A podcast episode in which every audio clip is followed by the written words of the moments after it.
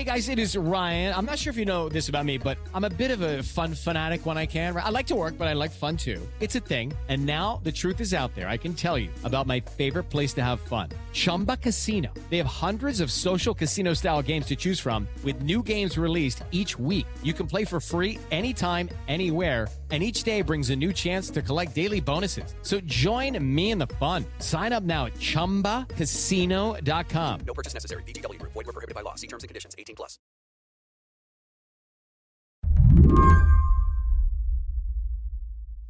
When I think about Ukrainian refugees right now, I think about these pictures I've seen of the roads leading out of the country. They've been jam packed. Some people have simply ditched their vehicles on the side of the road and walked into countries like Poland or Hungary with their rolling bags bumping behind them.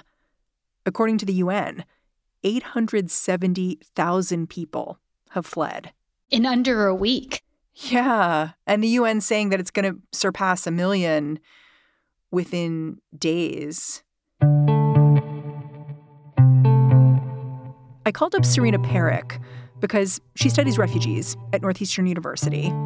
She said, looking at pictures like this, it's hard not to think back to Europe's last refugee crisis. If you think back to 2015 and the Syrian refugees that were arriving in Italy and Greece that summer, this week is 10 times higher rate of refugees leaving the country than at the highest point of that crisis. And that felt overwhelming. We had never seen such huge numbers. How could we possibly absorb this many people? That was the rhetoric at the time, at least. And this week, we've seen tenfold level of displacement. You know, I saw one journalist point out something that struck me. They said that the people we're seeing now it's not just that it's just the beginning. It's that these are the people with the means to get out early. Like they've got cars, they can hit the road. It just made me wonder the pictures we're seeing of refugees now, is that situation about to change and maybe look a lot worse? I think that's right because in all conflicts, the first people to get out are the people with means. So I think it absolutely will get worse. But there's good news here, Serena says. The European Union is crafting an emergency plan that would give these refugees the opportunity to live and work and also access healthcare and housing in EU countries for up to three years most refugee situations, host countries host refugees. They sort of tolerate them, but they do not give them access to social benefits. And with, with two exceptions, do not allow them to work legally. So most refugees then have to work in the black market without authorization and live in very, very precarious situation, situations trying to make ends meet. I wonder if you look at that and you think, huh, it looks like European countries have learned their lesson or whether you think something else. I do think something else. It strikes me that it's not a lesson learned so much as seeing this as a fundamentally different kind of refugee crisis they really do see themselves in Ukrainians. They see other people who are white, they see people who are Christian, they see people who are European. There, there, are two ways you could interpret this. In one sense, it's very, very human to feel a connection to people who are similar to you. It's, it's automatic, it's easy. On the other hand, you might say there's a kind of racialized motivation going on. It's harder to see the humanity in people who don't look like you. Today on the show, what makes this refugee crisis different? I'm Mary Harris. You're listening to What Next? Stick around.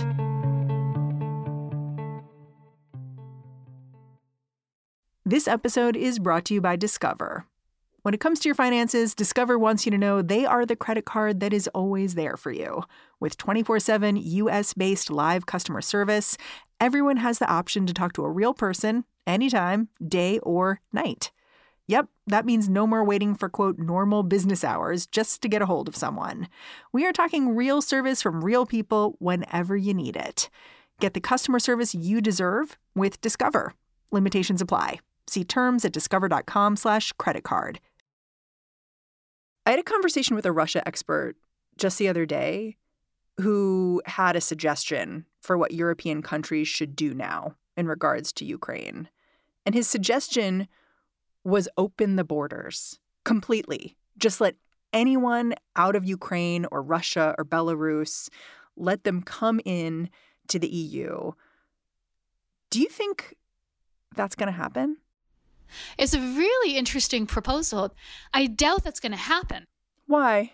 Well, I think that countries in Eastern Europe and more broadly, Western countries in general believe that security at the border is paramount. So they need to know who is coming in. They need to register refugees. They need to be able to track people if needed.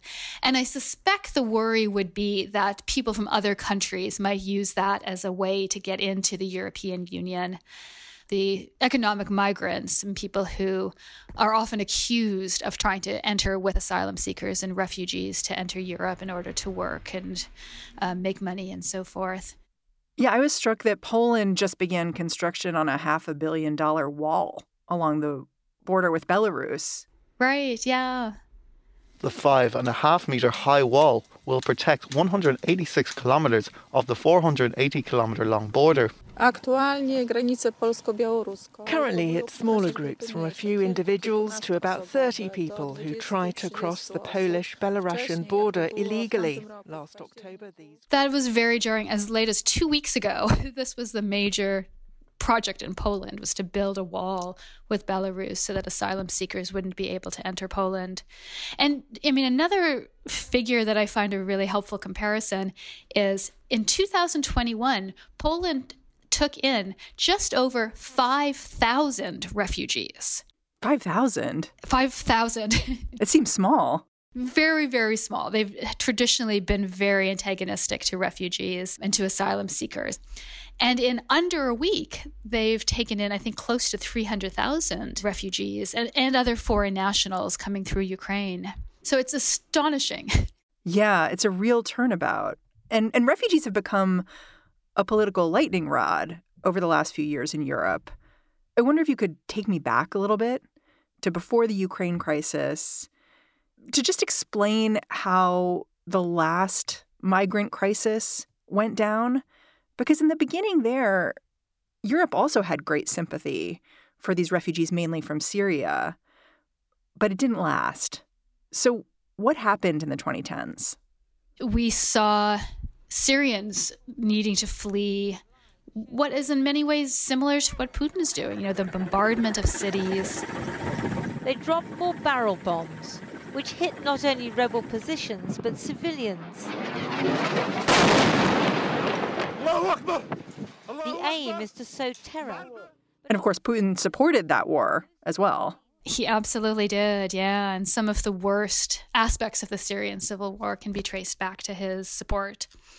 So people are starting to flee, and what they initially do is to go to countries that are proximate to the conflict. So in the case of Syria, they go to Turkey, Lebanon, Jordan. As fast as Turkey's government could build the dozens of refugee camps along its borders with Syria, they were filled to capacity and they're initially received, but often feel like they can't continue to live there. Life is really precarious. The majority of refugees now live outside the camps because they couldn't get in due to overcrowding, or because when they live in the camps, they are not permitted to go out and look for work. So people thought, well, I'm going to come to Europe and I'm going to seek hmm. asylum. I'm a legitimate asylum seeker. I'm fearing persecution and I will receive asylum because this is, in fact, what the asylum system is designed to do. And so initially, people start coming into the European Union and are absolutely received with great sympathy.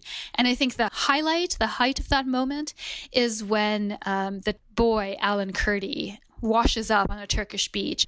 And this really galvanizes people, and people start talking about the fact that Western countries have a moral obligation to help Syrians, and of course we will support them.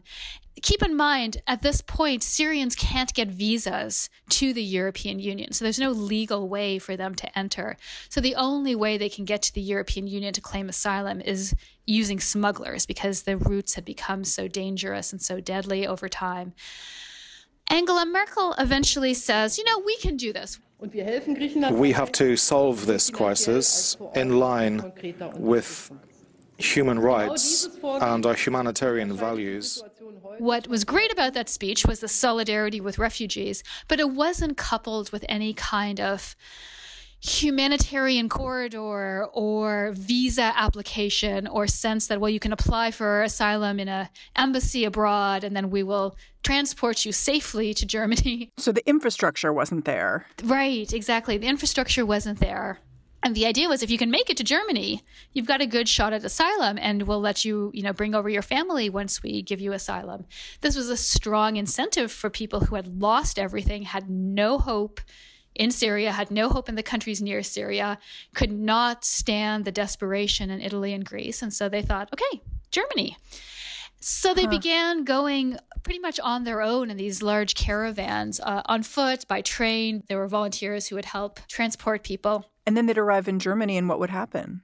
Well, if they arrived in Germany, um, they were processed as asylum seekers. And if they had a legitimate claim to persecution, they were allowed to stay and they were given asylum. And Germany has done a kind of amazing job integrating refugees within Germany. It's t- often touted as a success of how refugees can be integrated.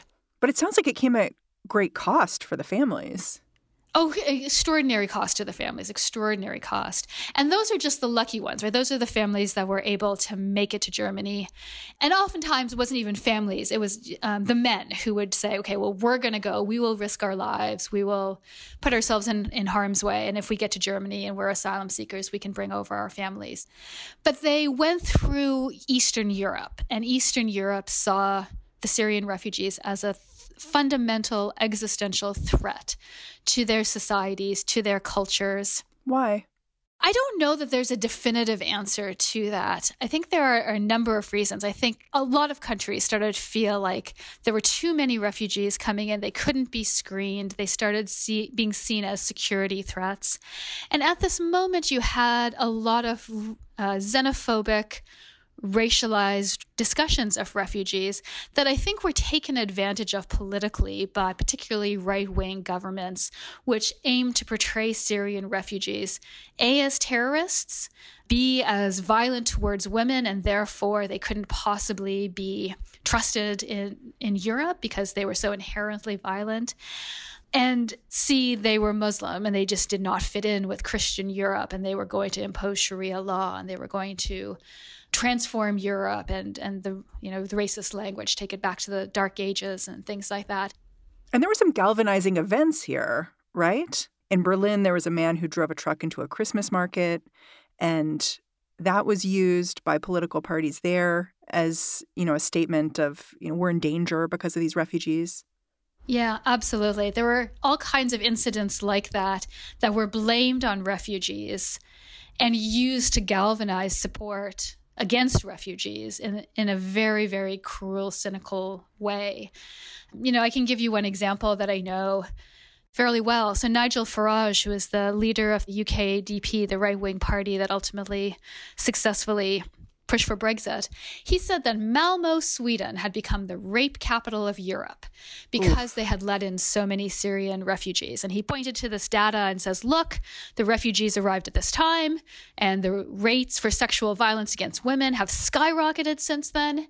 And therefore, you know, we can blame it on uh, Syrian refugees. Was that true?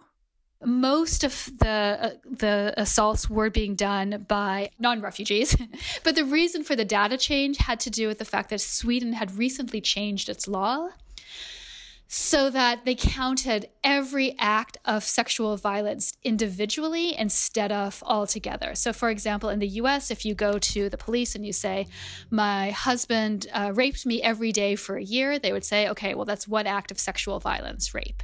In Sweden, they would count that as 365 different acts. Huh. So you can see how that would completely change the statistics. Completely change the statistics. And the other factor was that there was much less stigma in Sweden around reporting sexual violence, whereas in other countries, they may be experiencing the same rate, but people are much more hesitant to come forward. So it was a kind of a, a truthy thing, as Stephen Colbert might say, but that actually wasn't borne out by the facts, but was super effective in painting Syrian men as sexual predators, all of them. And talk about how this belief you know, it, it spread especially in Eastern European countries. But it was interesting to me, too, to see how Western European countries as well, who early on had been champions of these migrants, completely changed, like did an about face once it was clear that the public opinion had been turned. Sure, we, we can think of Germany, who, you know, as we talked about the Angela Merkel's famous uh, "We Can Do It" speech, where she said, "Yes, we can take in refugees. Like we have the capacity. We this is consistent with our values," and within a year or two, completely turned that on its head and and they had negotiated a deal with Turkey so Turkey would agree to prevent asylum seekers from leaving Turkey in exchange for a very robust aid package that Germany had negotiated for Turkey so they solved the refugee crisis, but they solved it by effectively cutting off the access that refugees had to asylum in Europe. And this was considered politically necessary, I think, at the time, that they believed they couldn't be reelected if asylum seekers kept coming at high numbers. And because, as you said, the popular support for refugees had been diminishing, and they started to seem like an economic burden instead of as a humanitarian victory or a public relations victory or something like that. It's interesting because Russia and its allies have seen this division over refugees in Europe and sought to exploit it. Like as recently as a couple of months ago, there was this crisis on the border between Belarus and Poland where Syrian refugees were being told if you fly to Belarus, you're going to be able to walk across the border to Poland. You'll be great. You'll be in the EU. They showed up. Nothing like that happened at all. And to me, that's that's the kind of story that that makes the difference in how Ukrainian refugees are being received so stark. And I wonder if you think about that too. I noticed that, yeah, right, right away. And I wondered when the invasion initially began uh, last week if part of Putin's strategy was the hope that this would cause so much displacement that it would overwhelm the European Union and this would again reveal the hypocrisy of liberal democracies, which I think is something that he's tried to push in other contexts. And instead, the European Union has responded with solidarity and with compassion, for now at least, as, as you mentioned. Yeah. I mean, the question is how long it lasts. Absolutely. Yeah this conflict in Ukraine is new.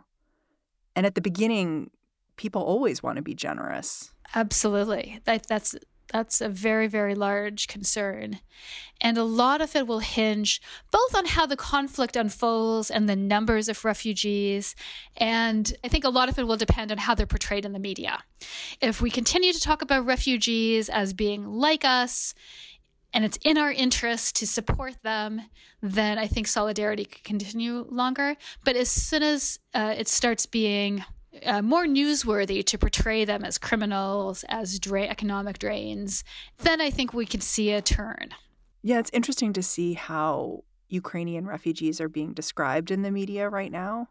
These are prosperous middle class people. These are not people trying to get away from areas in North Africa. They look like any European family that you would live next door to. This isn't a place, with all due respect, um, you know, like Iraq or Afghanistan. You know, this is a relatively civilized, uh, relatively European, I have to choose those words carefully too, uh, city where you wouldn't expect that or hope that it's going to happen. Like I've heard some folks talk about these refugees are college educated or they have family in the EU, and so they won't require as much cultural assimilation. And I wonder when you read that stuff, whether you think it's like straight xenophobia or whether there's a point to it. I think both. I I can see I think there is a very deep human drive that sees connections between people in terms of features that we think of as being morally salient. So we think of somebody's culture as being like ours. And we see that people share our same values or we perceive that they share our same values and therefore we connect with them in this very deep way. But I think it seems to me transparently clear that there is at least some racism at work in these stereotypes because to say that Ukrainians are well educated and that Syrians weren't is simply mistaken. Syria was a very educated society, a very cultured society. They were admired across the Middle East, but we don't see that in the West. And so to us, they just look like poor immigrants who we have nothing in common with. So the way that people in the Middle East, Africa, Asia get described as being inherently uneducated, inherently more violent, inherently having a different culture than ours, and therefore, you know, not fitting in with us in the West is very much based on negative racial stereotypes towards people who aren't white. Um, and that's really come come through in the media coverage of Ukrainian refugees.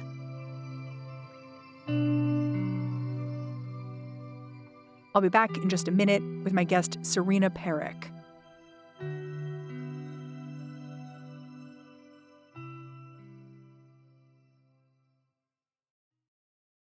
Wyndham Hotels and Resorts makes travel possible for all. Whether it's the long haulers looking for a great cup of coffee, a roomier rest for the on a whim road trippers, or a place to make summer memories with the whole family. No matter who you are, where you're going, or why, with 24 trusted brands to choose from like La Quinta, Days Inn, and Super 8, your Wyndham is waiting. Get the lowest price at wyndhamhotels.com. Restrictions apply. Visit website for more details. Sick of being upsold at gyms? My guy, you're currently a base member. For $90 more, I can upgrade you to our Shred membership. For 130 more, you'll be a Swole member. And for just $300 more, you'll reach Sweat Platinum.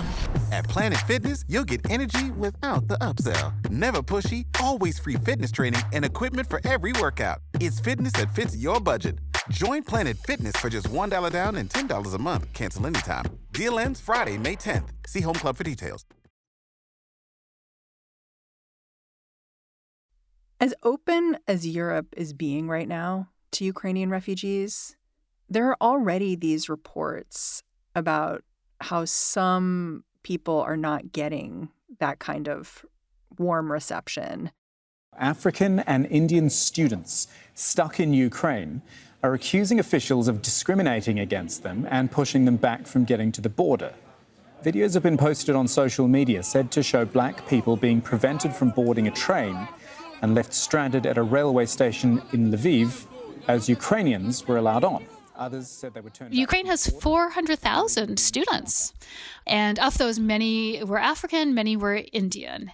And there were widespread reports of them being being told, get to the back of the line, this is for us first, and being physically beaten and always there was some discrimination and racism i think like i think not all ukrainians are racist or something but at the border guys border soldiers border police there was like super racist i think and all the black people arabic people especially they what i saw they beat them they tore their so I, i've heard the polish guards for example simply had no experience with this. They had no training. They were not used to taking in refugees, uh, certainly not at this rate. And the rules might be different if you're from Ukraine than from Nigeria because of the status of your visa, I guess. Right, exactly. And so I feel like, you know, these racial stereotypes that we have, I, I mean, I feel like stories like that, I hope they get more coverage. Well, I guess the value of them getting more coverage is that you can course correct faster. Right. Like the UN is already out and saying, we've seen these reports, we've confirmed them, we denounce them at this critical juncture, there can be no discrimination against any person or any group. And that's important to have the people in charge say, no, we're not doing this. And you hope that trickles down to everyone else. Right. Yeah, exactly. So to have every part of this conflict and response documented, shown on Twitter, shared, you know, maybe this would have come to light some months from now in other circumstances, but now, you know, it's so present and can be corrected. And as far as I understand, has been corrected.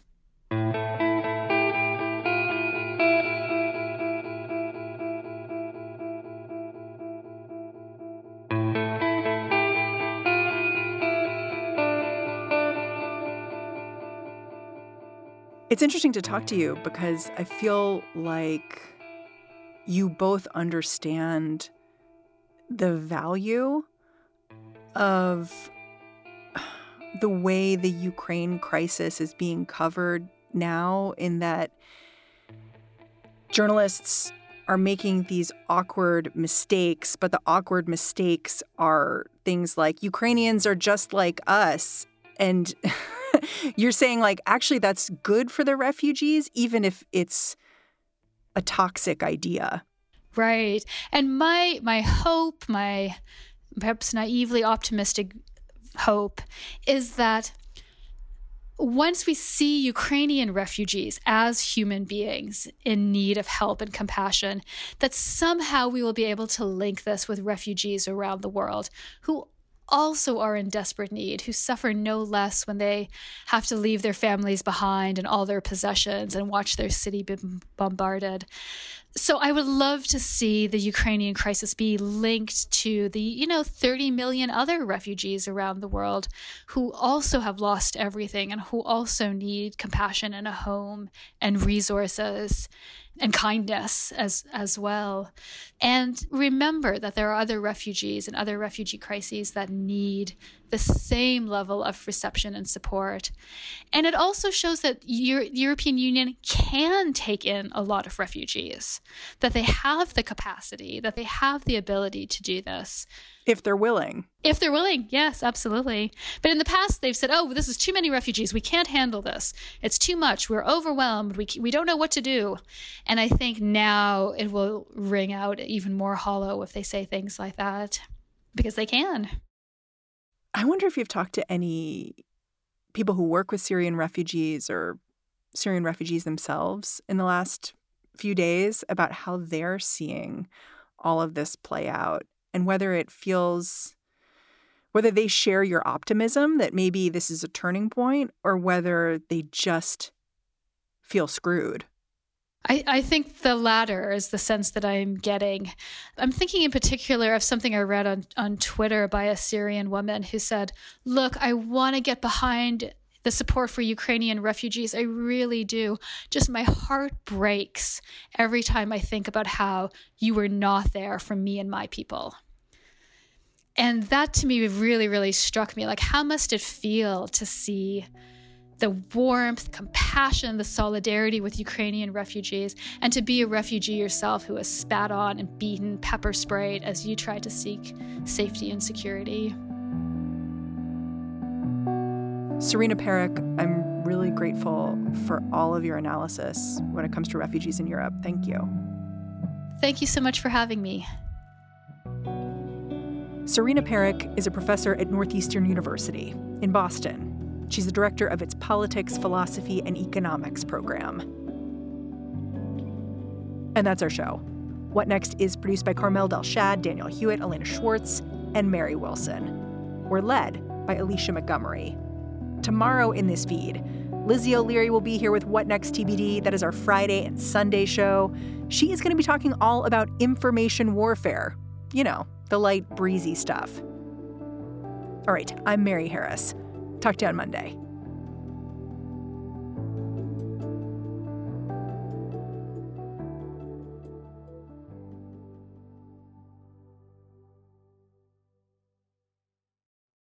Save big money when you start your next project today at Menards. Convert your current recess lighting with energy saving LED downlights from Feit Electric. They're bright and install easily in just minutes. They also go from regular lighting to nightlight mode with just a simple flip of a switch. Save big on all Feit lighting products now at Menards. Shop our lighting options today in store and on Menards.com.